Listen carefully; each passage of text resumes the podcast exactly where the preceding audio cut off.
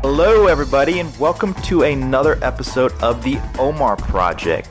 I'm really excited about today's guest, but before we get started, I want to make sure I invite you to join the OmarProject.com. That's spelled O M A R because you can get a lot of great insight on project management, the skills you need to up your game, and also learn from the best project managers in the world on the most complex projects. Hey everyone, welcome to today's episode. Today we have Danielle Baughman, who is the president of ProShare Services, which provides turnkey project delivery services in engineering, procurement, and construction in the oil and gas, utilities, renewables, and commercial construction industries. ProShare Services is a Pittsburgh based consulting firm that specializes in strategic planning and innovative solutions for businesses nationwide. Danielle, welcome to the Omar Project. Thanks. It's good to be here today. Yeah. So I'm excited to get into a whole bunch of things because this is like, this is the space that I was in for a long time. And I'm excited that you are launching this business and that you're kind of in it. And I think our like colleagues, people that are in this industry could learn a lot from, you know, the journey that you've been on and then what you're doing, especially in a space that's not normally dominant or owned by women. I think women owned businesses in this space is rare. So I definitely want to get into that. So so Danielle, can you tell me a little bit about how you got into ProShare? What led you from being an engineer to then saying, okay, look, it's time for me to start this business, something that you're doing greatly right now? Sure. So I started out my en- engineering career at Pitt. One of my big influences was my mother. Uh, I didn't really know what I wanted to be growing up, but I knew that I liked chemistry and math. So she worked at a college near our hometown and one career path she kind of nudged me in was engineering. So from there, I went to Pitt, got my degree in chemical engineering, and I started out in the oil and gas industry. So I worked for Tetra Tech. I did a lot of consulting for many different oil and gas companies around the Pittsburgh area. Uh, it was a, an exciting time because it was new and I got to learn a bunch of new skills and I got to work with a bunch of different companies. So I learned a lot. From there, I started at Shell doing facilities engineering. And that's where I learned a lot of my project management skills. And I've learned everything engineering, construction, everything about the business. And so that's kind of how I got into the whole engineering realm. And as I continued on with my career, I decided that I've had a lot of mentors that have helped me grow. And I want to start my own company so that I can help other newer engineers or newer employees in the oil and gas and construction industry and teach some of those learnings that I've learned and also learn from some of the newer employees coming in on the technology side on what we can do to make mm-hmm. things better. Yeah, that's awesome. I have a question about this because um, mentorship is huge. Personally, my experience has been it's hard to find a good mentor. But when you do, they're like, you don't want to let them go. So could you talk to us a little bit about kind of, you know, you don't have to mention names, but what did these mentors teach you? What did they really show you that you think you would have been very difficult for you to pick up on your own? So I have mentors. One thing to keep in mind is that you don't have to have just one mentor. I have mentors in different areas of my life. I work with an environmental manager who is my mentor. I have a facilities manager that's my mentor. So depending on, you know, what skill set I need to understand, I can ask them those questions where maybe I would feel dumb asking in a large group setting or in front of a bunch of people and just bounce ideas off them like, Hey, am I crazy here? Or do you have an idea on a better mm-hmm. way on how to approach this issue? So yeah, it's just, it's been great. Um, I highly recommend getting a mentor. So for new engineers or people that struggle with getting mentors because they're either maybe they're intimidated because it's like usually a mentor you want to have what two three levels above where you're at mm-hmm. and somebody maybe not in the same role so they may not know you you seem like maybe it's easy for you to grab mentors or it's something that comes natural to you so what would you say is the approach that has worked well for you to be like hey look like that awkward conversation like would you be my mentor So I'm going to be honest. Sometimes people are like, you know, it just seems easy for you to talk to people. And there's many times where like I'm terrified, especially when I was at those larger companies. You know, I have these managers that I'm working for and I'm like, oh my gosh, I want to ask them to be my mentor because they're so great and I love the way that they execute their work. But like, mm-hmm. it's scary to me. And then you kind of have to just take a step back, flip that thought and be like, you know what? I'm just going to ask. And if they say yes, great. If they say no, it wasn't meant to be. So sometimes you just want to take a step back and just, hey, don't be scared. Just go for it. Awesome advice. I think that probably plays into potentially starting a business yeah there's risk there right like you uh, you could i mean not all businesses uh, succeed if you look at the stats on businesses. There's a reason why more people don't do it. And what was the mentality that you have to have getting into doing something as entrepreneurial as starting your own business? Yeah so I had somebody nudge me that maybe I should start my own business because I really enjoyed the business aspect of the work that I was doing. And I told her, you know, I don't even know what I would do a business in. Like, I have no idea. And she was just like, what do you enjoy? And so I just started from there. I was like, I know that I like project management. I know I like construction. So I'm just going to start there. And I just, instead of going 10 steps forward on, hey, you know, we're going to execute these large multi million dollar projects that I'm used to, it's like, let's take 10 steps back and hey, let's make a logo. Let's pick a name. And so every day I just try to do something to further the business. And eventually, you know, it grew to the point where we got our first contract and it's been super exciting. So you just got to kind of take it one step at a time. Awesome. It's a great story of, I think, perseverance and then also just knowing that, hey, you just got to put yourself out there and then things can fall into place as long as you work hard at it and learn from it. What's interesting about you is that and this is we're going to get into this and i think it's a really relevant topic right now is that you're a woman and you're leading what is really predominantly like male dominated industry. Mm-hmm. oil and gas number one which is where you were at. Construction and engineering typically like when you look at the profiles of people it's really heavily male dominated so for the women that are listening the, the women the aspiring engineers maybe women that right now that are in corporate america or that they're engineers currently and they've been working 10 years and they're like i know there's more or they thinking about this, but they're scared? What would you tell them specifically to the women? Yeah. There are a lot of times where it is scary and, you know, you're the only female in the room. But again, I'm going to keep giving the same advice. I take that step back and I say, you know what? It doesn't matter that I'm a female. I have the education and I have the work ethic. I'm going to go in there and just try my best and ask questions and work with whoever's in the room. And a lot of times, if you just show up and try your best, it's very well received. And that's kind of how I've always taken on projects and work. I've never gone into something trying to be better than somebody else. I always go in and say, all right, let's do this as a team because we're going to execute a project so much better as a team as opposed to working against one another. So I think being a woman in that field, we kind of can bring that perspective and different view on a project. And we're able to kind of help bring people together, which is what I think is cool.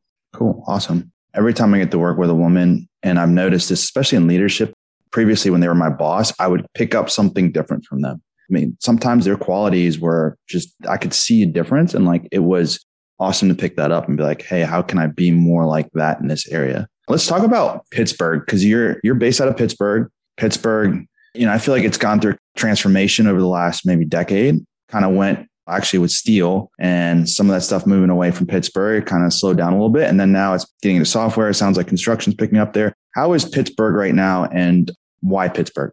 I grew up in Ebensburg, which is an hour and a half east and so it's near where my family is. So I enjoy that. I love how Pittsburgh is an affordable city and there's so many up and coming things. So there's always new restaurants.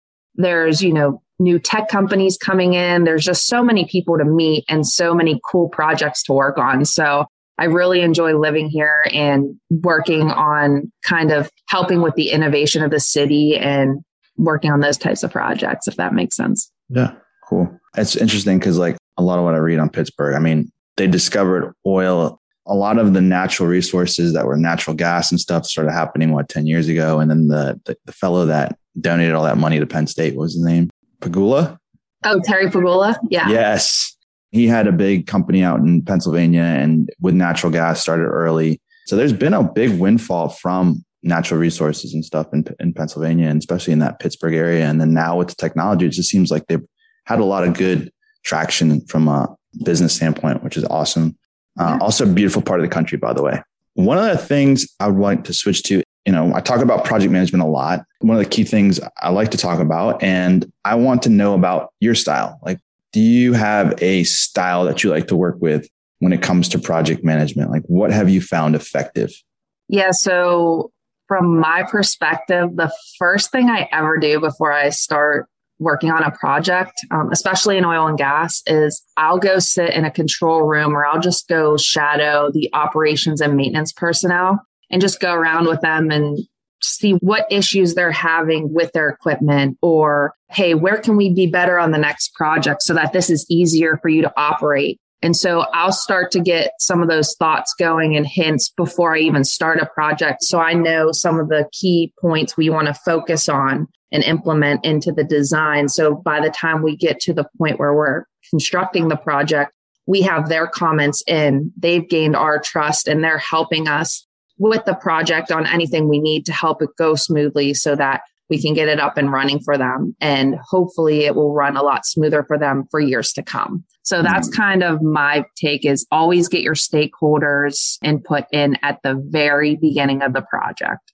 Mm, that's so key. I think oftentimes we can fall into like the process of, okay, we're going to do a new project and then we're going to look at a lessons learned chart or like Excel spreadsheet and it's going to say everything that happened that was wrong on the previous one. And we're just going to use this little meeting and then that's our learnings for the next one. And then, okay. And then what happens to that? Who knows? But like this is taking the, the real action, which is learning from the people on the ground that are actually experiencing it. Cause those are the ones that are going to be either they're going to be experiencing the pain of it if it goes wrong or if you put something in that they don't enjoy their opinions are super critical. So that's i think an awesome way to make sure people appreciate what you're doing and then yeah build those relationships. I find a lot of times that their suggestions that they're making into the project us as engineers can put numbers to their ideas and you'll see a large cost savings by what they've been suggesting on how you can improve the project. So it's kind of cool to get their input because it also helps the business. Yeah. No, that makes a lot of sense. I mean, they're super close to it. All right. Let us talk about leadership and maybe the growth there. I also like to talk about leadership. I think it's important. I think it's like a, a leadership journey, like you're always growing. Have there been any things in your career thus far that you've said or you've experienced and said, wow, I started this here, but then after that experience, I'm like on a level up as far as leadership and my growth? Yeah. So I think it just kind of happened naturally. Like I said, I've had a lot of mentors, I've worked hard, and I just kind of always try to sit back and listen and learn. And so at one point, when I started out my career, I always wanted to make sure I did everything right and I did what my boss needed and I wanted to impress my boss.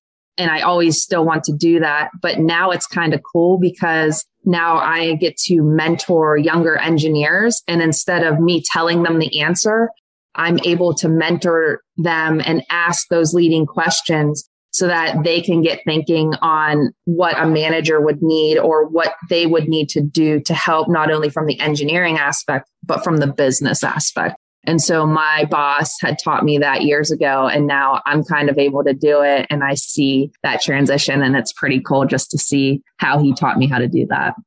Awesome. Yeah, that's key to be able to communicate like that.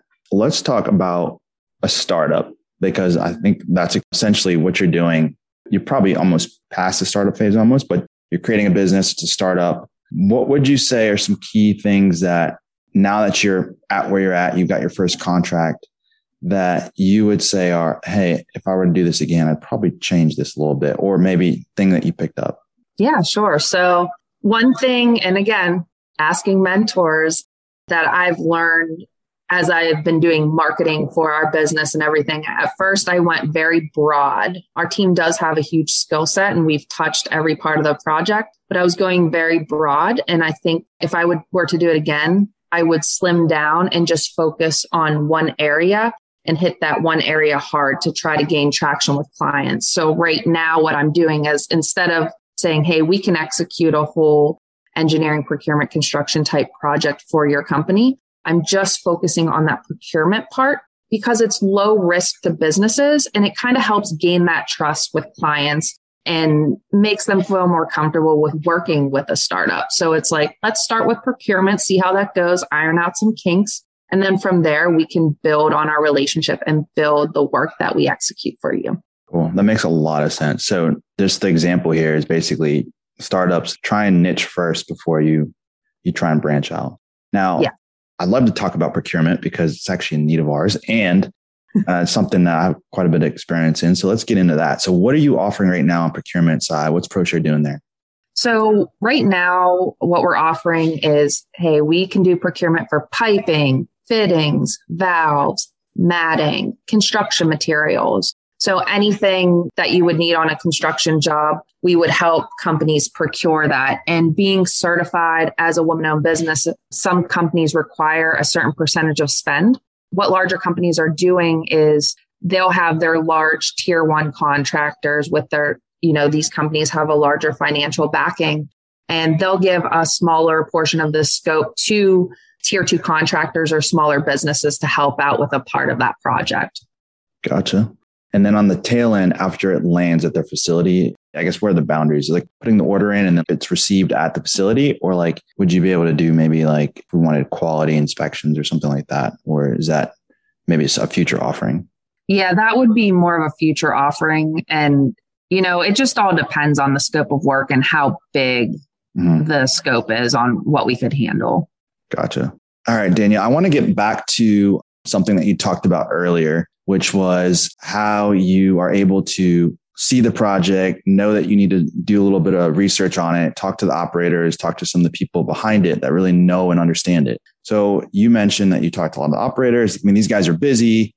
I mean, they've got sometimes like 12 hour shifts. So how do you do that? It's not easy. I mean, for people that haven't worked in these manufacturing environments, like these guys are very busy. How do you do that? How do you build these relationships? So I'm going to give you my biggest secret right now. You have to bring food. Anyone that's worked with me knows that I'm going to bring food to the meeting when I need them to help on a project. And it can't be those cheap donuts that you get at the gas station. It needs to be some type of dead animal. You got to bring Chick fil A. You have to bring McDonald's breakfast sandwiches, like whatever they want, I bring to the meeting and they help me every time. got it. So basically, you are probably having like the most highest attendance meetings ever. Because people know they're like, oh, that Chick fil A biscuit. Okay. Oh, that's Danielle's project. Cool. You'd be surprised how far a Chick fil A breakfast goes on saving costs on a project in the future. What you're saying is accurate because I've experienced it and I've been on projects where I've seen that. And it's like the only way sometimes you can get people is like if you have lunch there or something. But mm-hmm. I, I do think there's something behind this, which is basically, you know, people are busy. People have a lot of things on their plate. Like if you can do something and serve them in a way that makes them feel like they're appreciated, they're willing to maybe go out of their way a little bit to help make sure you're whatever you're trying to do is successful. And I think it's it's important. So it's an awesome thing you're doing. I think it's great. Probably helps people like recognize you, and then also like it makes you know everybody happier. So it's good. Yeah, and one of our core values and probably the most important one is putting people first. And it kind of goes back to when you're with your family sitting at home and having a meal. I'm Italian. So every Sunday we had Sunday dinner. We sat down and hung out. And I think that just brings people closer together and it forms those relationships and that trust that, Hey, let's work on this together. And I'm going to make sure that I'm going to do my best to make sure that you guys stay safe out there. Mm. Yeah, it's key. It's a it's a good reminder because oftentimes, I mean, especially if you're doing a startup, right, or or whatever, if you start a new business, I mean, a lot of leaders listen to this and they're super busy. They've their schedule is packed, back to back meetings and stuff. And it's like, how do I get work done and also still value and remind the people that they're important to me and that like we got to sometimes take a step back and remember that if it's not for the people, we're what? Like we're we're not managing anything. Like nothing's getting done. Nothing happens. Yep. And it's tough because uh, there's a lot of constraints on us. So have you done? Is there anything that you've helps you kind of refocus on remembering that it's all about the people? I mean, you said it's your vision, it's part of your identity as a company. Do you use any tools or anything that helps you kind of say, okay, I need to remember it's people focus. So I'll be honest, I struggle with this, especially during stressful times when like, if I have a deadline that I'm like, I know I need to hit this. I go into execution mode, which is just like put my blindfold blinders on. And then I'm like, I have zero time. I have kids. My kids need me. So I feel like everything's pushing at me. So do you have any strategies that maybe you'd like to share with the audience on how you how you do well at that? Sure.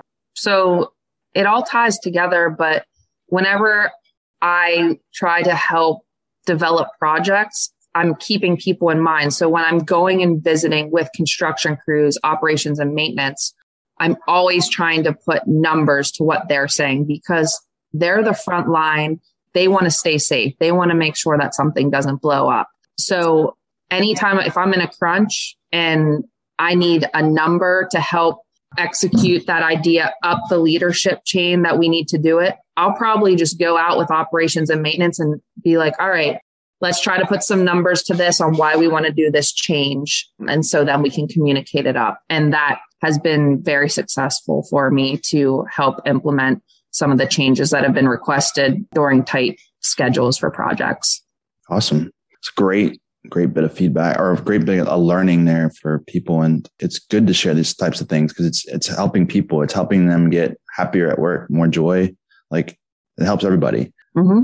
Let's touch on a little bit about just leadership learnings over the years. You've done a lot in your career. You're obviously now pushing on and doing business, which is starting, which is great. Is there anything that you would share with the audience that you feel like, man, I took this course or I read this book and it really helped me gain so much knowledge in my growth? I think one of the first leadership books I read was Lean In by Sheryl Sandberg. And my mentor had given it to me. And honestly, I didn't really read a lot of leadership books back then, but it really gave me a perspective. And that was like one of the first times I realized that sometimes it's a little bit different for women in the workplace, especially in male dominated fields, as it is for others.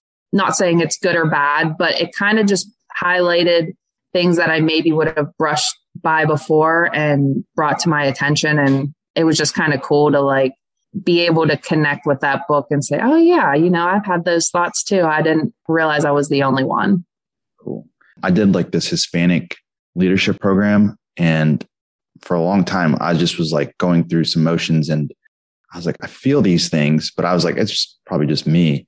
And you sit mm-hmm. around a room of other like Hispanic professionals and then they're like saying the same exact thing, all of them. And you're like, oh shit, like this is like a thing like for all of us we're all dealing through this thing and this is something that we all have to like struggle through with and yeah it's cool to, to have that recognition and that perspective so that's awesome Lean yeah in. and i think like throughout my career again when i was newer you might not understand it at first because in school it was always 50 50 growing up you know i always i never felt different but then as i started my career out you know some of these ladies that have been in their careers for 10, 20, 30 years, I could tell they were gravitating toward me just, hey, everything okay? Just, you know, checking in and giving me advice. And, you know, that was just extremely helpful and great to be able to confide in them and just, you know, help you along if you had any issues.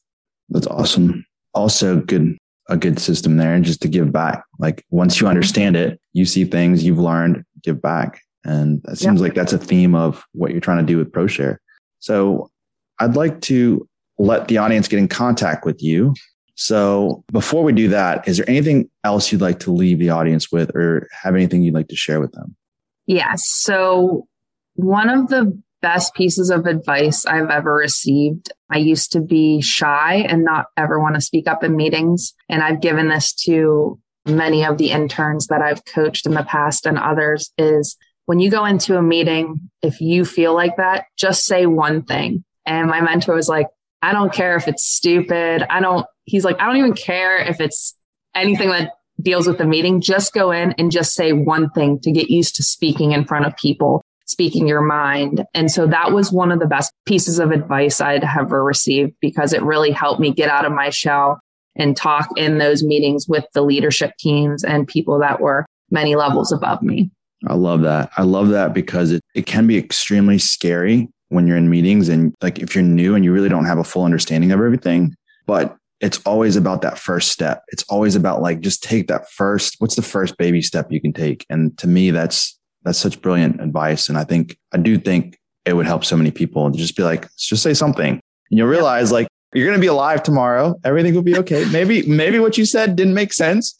Somebody may recognize that you're new, but guess what? Like people already know that. Like that's the other thing. Like I remember when I was younger, I thought I could hide my like inexperience. and it's like you do a survey of people, you get feedback from people, and it's like, oh, yeah, they point it out. They know. Everybody knows it's very transparent in the workforce, kind of what you're good at and what you're not. And the only people we're fooling is ourselves. You might as well just be honest and own it and just say something. And what's the worst yep. that's going to happen? All right, Danielle. Well, it was awesome having you here. I'd like to leave a way for people to get in contact with you, or if they wanted to contact you for procurement services or what you have down the line in your future offerings, how can they best reach you? You can reach me at our website at proshareservices.com and schedule a free consultation with our team. Or you can just message me on LinkedIn, Facebook, or Instagram. Again, Danielle Baughman. You can find me on any platform.